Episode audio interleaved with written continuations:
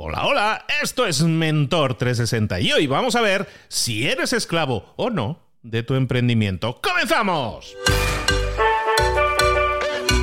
Buenas a todos, soy Luis Ramos. Eh, esto es Mentor 360, el programa del espacio, el podcast, en el que te acompañamos de lunes a viernes, lunes, martes, miércoles, jueves, viernes, con un mentor, en el que nos acompaña, nos guía, nos lleva para profundizar sobre un tema. Esta semana, chatos, esta semana estamos hablando de cómo llevar una vida más equilibrada al emprender. Y en el episodio de ayer, si no lo has escuchado, recuerda que estos son un paquete de cinco episodios. Si nos has empezado a escuchar en este, bueno, ya que estás, te quedas. Pero luego escuchas el anterior. ¿Por qué? Porque vas a tener todo el contexto de lo que estamos hablando, de lo que queremos corregir, de la mentira incluso en la que nos estamos bañando muchas veces cuando nos metemos en este lodazal que a veces es el tema del emprendimiento y vamos a buscar más equilibrio en nuestra vida. Vamos a llevarla un poco más tranquila, como dicen en México. Y todo eso lo vamos a hacer con una guía. Este es nuestro chamán. Esta semana nos va a guiar en todo esto.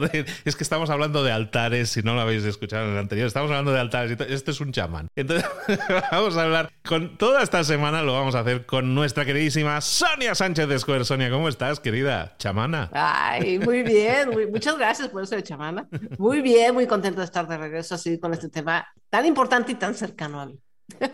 En el día de ayer estábamos hablando de eso, ¿no? Hablábamos un poco de esa gran mentira que nos venden, que el emprender todo es dorado y un palacio brilloso y todo automático y el dinero llega solo, y que no es tan así, que hay que muchas veces sacrificar muchas cosas que nos dejamos a veces en el camino que tiene mucho que ver con nuestro equilibrio en lo personal, ¿no? Básicamente generamos un gran desequilibrio en lo personal cuando estamos sacrificando todas estas cosas y lo que estamos buscando entonces esta semana es mm, ver qué podemos hacer para corregir eso y poder emprender, pero hacerlo como respirando, con una forma más sana, ¿no? Así es. Tenemos esta idea de que emprendemos, lo, lo dije también en el episodio anterior, ayer, de que emprendemos para estar mejor, pero de repente no estamos mejor. De repente estamos más enfermos, estamos agobiados y abrumados. Y saben que es como el efecto de la rana hervida. O sea, empieza tan poco a poco, ¿no? Ya saben que meten una ranita en agua y empiezan a subir la temperatura del agua, del fuego, muy suavemente. Entonces la ranita no se da cuenta hasta que ya está bien cocida la pobrecita. Entonces de repente nos pasa eso. O sea, como emprendedores, no nos damos cuenta que, o sea, lo dijiste muy bien, Luis. Creemos que el sacrificio y estar así en el acelere es parte del precio que tenemos que pagar. Y sí, pero si no le ponemos un límite, si no tenemos ciertas cosas muy claras, nos va a pasar como la ranita. Entonces terminamos cocidos, quemados o sin vesícula. Entonces, Así es. y esto es algo de lo que no se habla mucho, y no se habla mucho porque no es, no es que la gente nos quiera mentir, ni es una, no es un tema de manipulación, bueno, yo no lo considero así, más bien es que no es sexy, ¿no? O sea, no es sexy estar hablando de, oye, pues si me dio la quemazón o me dio un burnout espantoso y, y, y... pero bueno, aquí estoy, ¿no? O sea, como que eso no vende. Pero yo sí estoy vendiendo un estilo de vida sostenible. O sea, a lo mejor la palabra sustentable y sostenible están un poco quemadas, pero neto, es que yo no perdí la vesícula, pero estuve a punto de perder la cordura y de verdad me fue muy mal. Tuve un episodio muy, muy oscuro. Entonces, digo, no, espérame. Yo empecé a hablar de finanzas personales porque quería ayudar a la gente y sigo con esa misma visión. Ahora los quiero ayudar con otra cosa. Y es evitar que pierdan la vesícula y la cordura. Trabajando en un emprendimiento que a lo mejor son esclavos de, ¿no? O sea, hoy quiero platicarles de eso porque a mí me sucedió, ¿no? O sea, llegó un momento en que pues era esclava de mi, de mi negocio, o sea, mi negocio me traía, pero con el, como dicen, con la correa muy corta, y yo ni enterada, ¿no? Según yo, yo muy, yo soy la que tengo el control, y yo soy la, además te pones a hacer así como que si la, soy la CEO de una empresa de una o dos personas, pero eres la CEO. ¿Y cuál? El que va cantando la voz, ton, este, el ritmo es el, es, es, es tu negocio. Y luego ni siquiera tu negocio, Luis. Una época, ¿sabes quién cantaba? ¿Quién ponía el ritmo de la canción de mi negocio? ¿Quién? Las estúpidas redes sociales. Mm. Esas idiotas horribles que te traen, particularmente una, así que no quiero decir nombres, pero los voy a decir, Instagram, que te tienen friega y ni siquiera te paga con lo mínimo que te debe de pagar, que es con views, con vistas a la gente que ya te sigue. O sea, no hay cosa más ingrata que una red que haga eso. Entonces, de repente, claro, caemos en esta idea de que tenemos que estar en las redes sociales, ¿no? Porque pues tenemos, necesitamos la visibilidad y mientras más seguidores vamos a tener más ventas y cuernos. No funciona así. Entonces empiezas a trabajar para Instagram. No, llegó un momento que yo me sentía empleada de Instagram. Porque ahí estaba yo, ¿no? Creando, creando, creando contenido. Y cada vez Instagram me pedía más dinero para llegarle a más gente. No, una locura, güey. O sea, de verdad, de pronto dices, Todos sí estamos bien tontos los seres humanos, me cae que no nos damos cuenta. De pronto cuando nos ponen una trampa de ratón y ahí caemos, ¿no? Entonces, la pregunta, ¿cómo saber si estás siendo esclavo de tu negocio? Yo se los voy a dejar a cada quien. Me encantaría, Luis, que si tú alguna vez te sintiste así, nos comentabas este, al final de estas preguntas tu experiencia. A lo mejor tú nunca lo lograste, tú nunca fuiste, pero yo sí lo fui, fui mucho tiempo y fue, es algo que no quisiera volver a vivir. Entonces, a ver, amigos, escuchas, les dejo estas preguntillas y si tienen tiempito, me encantaría que las compartieran con nosotros en los comentarios del, del podcast. Pregunta número uno. ¿Hace cuánto que no ves a tus amigos? Pero ojo, no a tus amigos con los que trabajas. Ah, no, porque muchas veces, esto le pasa más a los caballeros que a las mujeres, pero muchas veces los caballeros mezclan mucho, ¿no? El trabajo con la amistad. Y entonces así es como que difícil, no, pues si lo vi al compadre, lo vi hace dos días, sí, pero estuvieron trabajando, no. Cuando se vieron en un lugar que no era de trabajo, hablando de otras cosas, con unas chelas, con desconecte de trabajo. Anótenlo, pongan. Vean, vayan la fecha, vean la fecha, vean los últimos chats, revísenlo, háganlo. Si tuvieras que calificar, la segunda pregunta, si tuvieras que calificar tu vida familiar del 1 al 10, ahorita, ¿qué calificación le pondrías? Siendo el 10 obviamente el máximo, el 1 el más feo, el más bajo. Sean sinceros, escríbanlo. Su vida familiar. No su familia, no están calificando a sus, a sus miembros de familia, sino su vida familiar, su convivencia familiar, la dinámica actual con su familia. ¿Qué calificación le pondría? ¿Mm? La tercera pregunta, más o menos promedio, ¿cuántas horas duermes al día? Puedes incluir siestas. Si tomas siestas, incluyela. Este es un dato importante, porque dormir es básico para la salud. Y aquí viene la otra pregunta. ¿Piensas que dormir es para idiotas o para viejitos? Te lo dejo de tarea. Porque también hay una cultura mucho de que no, no va a dormir. Me acuerdo que mi abuelita decía, dormir a la tumba. Y yo decía, ay, qué miedo, a mí me asustaba eso porque a mí siempre me ha gustado dormir.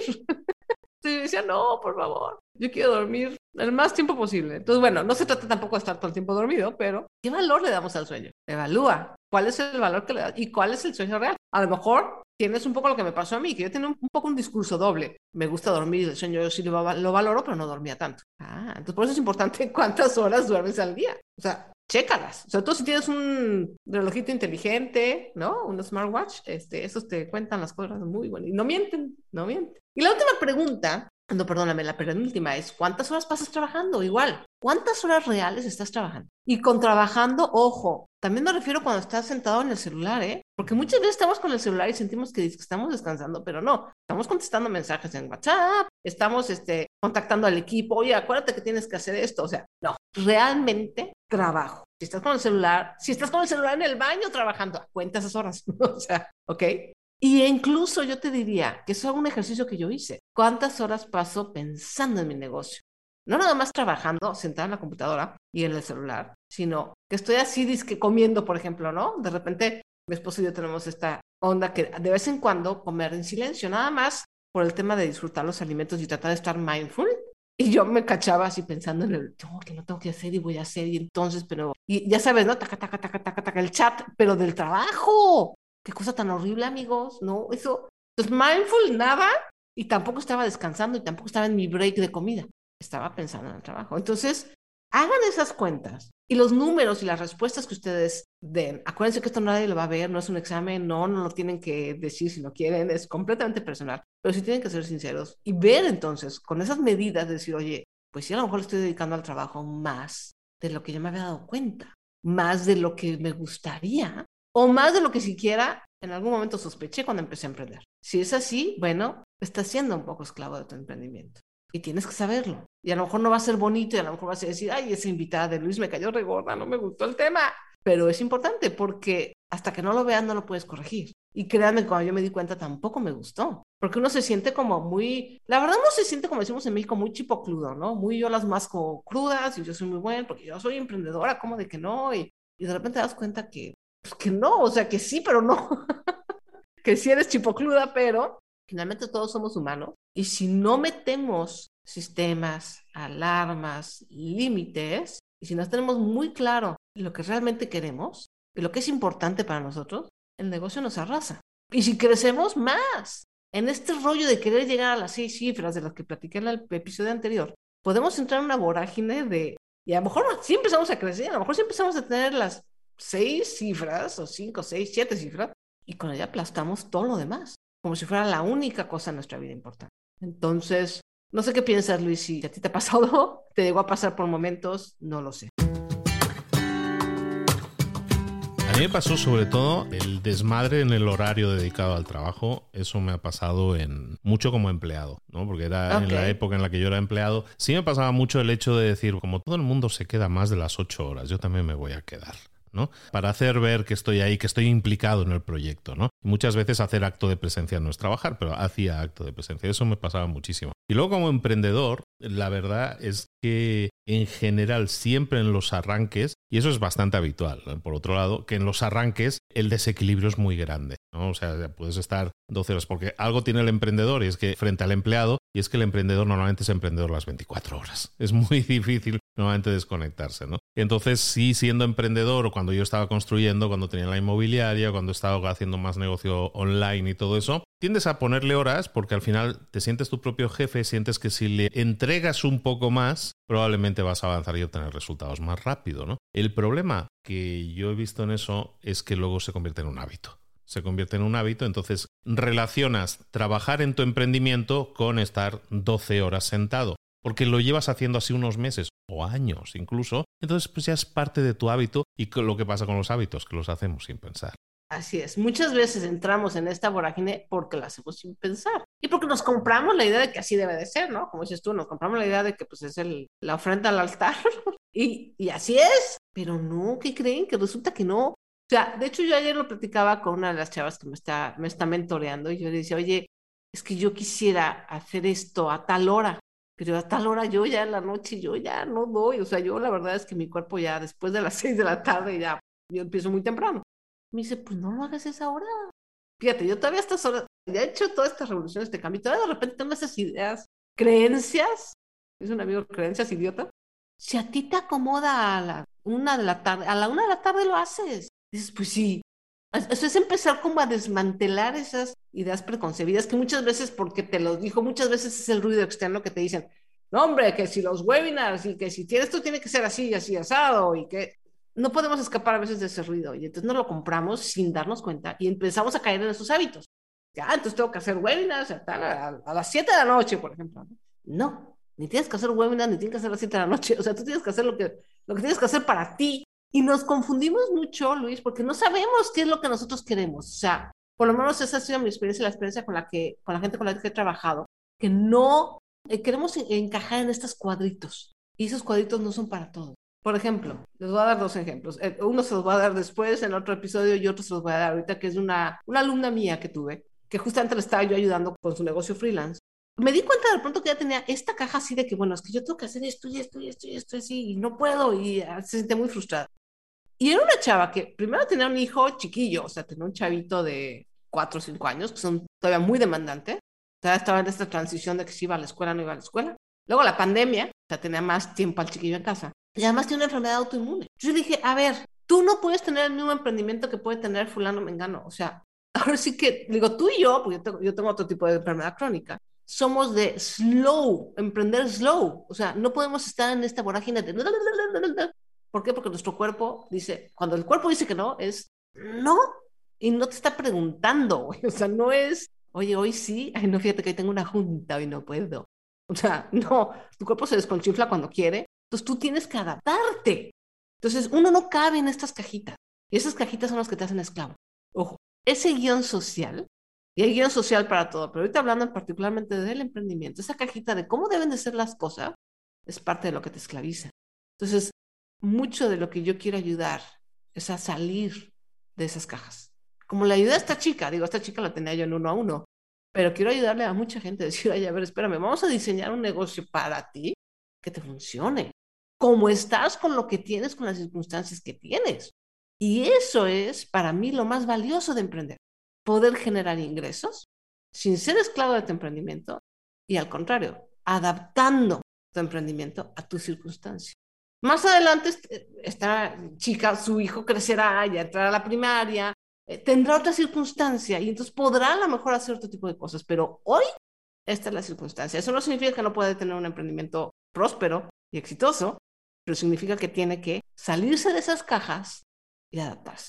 ¿Eres esclavo de tu emprendimiento? Hemos eh, puesto encima de la mesa hoy bastantes preguntas, bastantes preguntas, un mini test que puedes realizar ahora mismo, rebobina si no lo tenías ahora a mano, busca ese papel y escribe las respuestas. Y detecta si eres esclavo, si eres esclava de tu emprendimiento, de tu empresa, de tu empleo, y si eso te está cargando la mochila de demasiadas piedras.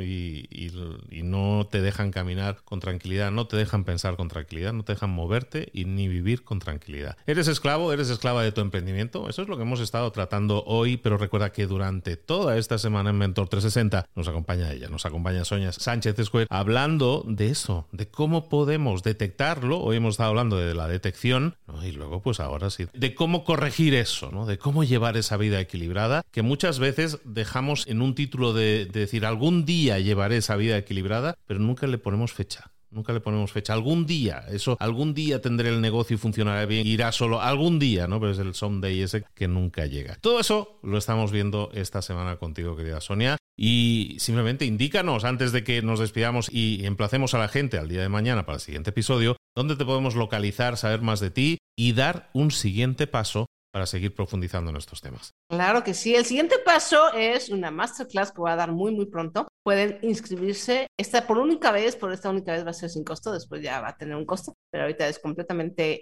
un regalo para mí. En bit.ly, bit.li, diagonal masterclass burnout, burnout. Se inscriben ahí y vamos a tener una clase donde vamos a profundizar mucho, sobre todo en las herramientas, ¿no? de cómo salir. Y pues estoy en todos lados, ahorita estoy como Sonia Wellness wellness de riqueza. lo vamos a dejar aquí lo dejamos aquí en las notas del episodio. Tenéis los enlaces también a las redes sociales y a esa masterclass gratuita por esta vez que Sonia te va a entregar muy pronto. Pues Sonia, mañana seguimos, ¿no? Mañana seguimos hablando de... Ahora que ya hemos detectado, yo creo que la mayoría del test les habrá salido que sí, ¿eh? que es niño, que, es, que son esclavos de su emprendimiento, ¿no? Entonces, vamos a ver qué podemos hacer. Yo creo que podemos eh, hacer mucho más que detectarlo podemos intentar dar pasos para corregirlo, ¿verdad? Así es. Pues eso lo vemos durante lo que nos quedan episodios esta semana. No os lo perdáis, recuerda cinco episodios por semana. Ayer tuvimos el primero, este es el segundo, tres más que ya vienen en camino. Nos vemos aquí mañana, Sonia. Un abrazo grande y aquí te espero. Gracias, nos vemos mañana.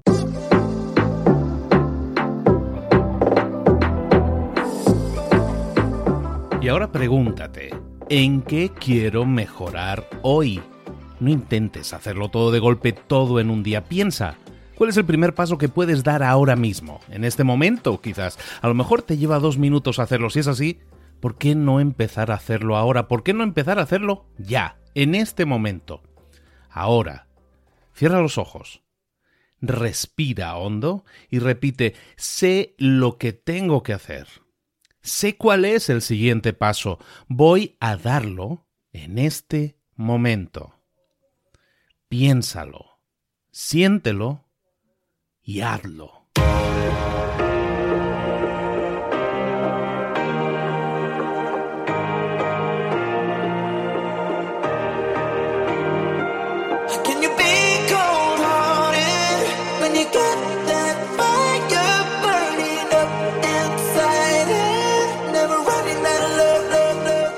Cosas de las que hemos visto hoy ya las sabes. La mayoría del conocimiento que compartimos aquí ya lo sabes. Sabemos lo que tenemos que hacer, sabemos lo que tenemos que evitar, lo que no tenemos que hacer, todo eso ya lo sabes. El único problema es que no lo ponemos en práctica, no pasamos a la acción y es ahí donde te necesito a ti y a tu compromiso. Si una sola de las ideas que hemos comentado hoy resuena en ti, te llama a ponerla en práctica, entonces, define el paso más pequeño posible, el gesto más mínimo, y hazlo ahora mismo.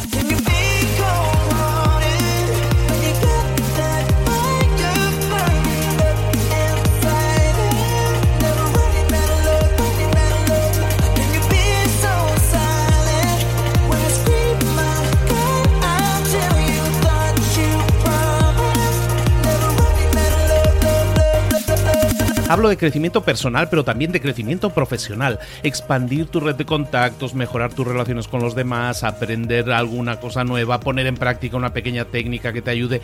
Todo suma, pero solo suma si lo pones en práctica. No si piensas en ponerlo en práctica. Pensar en ponerlo en práctica no sirve, tienes que ponerlo en práctica, pasar a la acción.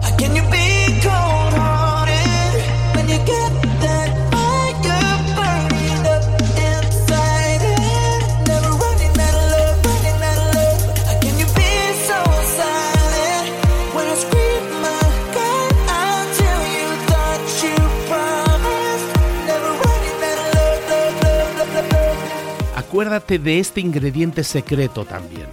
El ingrediente secreto es la actitud. Tu actitud. Tu actitud transmite. Si sales a la calle con ganas, la gente lo va a notar. Si sales a la calle sin ganas, la gente también lo va a notar. El mundo está ahí fuera, te está esperando, por lo tanto sal ahí fuera, sal a la calle y sal con ganas, sal con actitud. No esperes a mañana, ya sabes lo que tienes que hacer y ya sabes que lo puedes hacer hoy. No veas pasar la vida, vive la vida. Tienes las mismas 24 horas que tienen los demás, haz que valgan la pena entrega en estas próximas 24 horas tu mejor versión.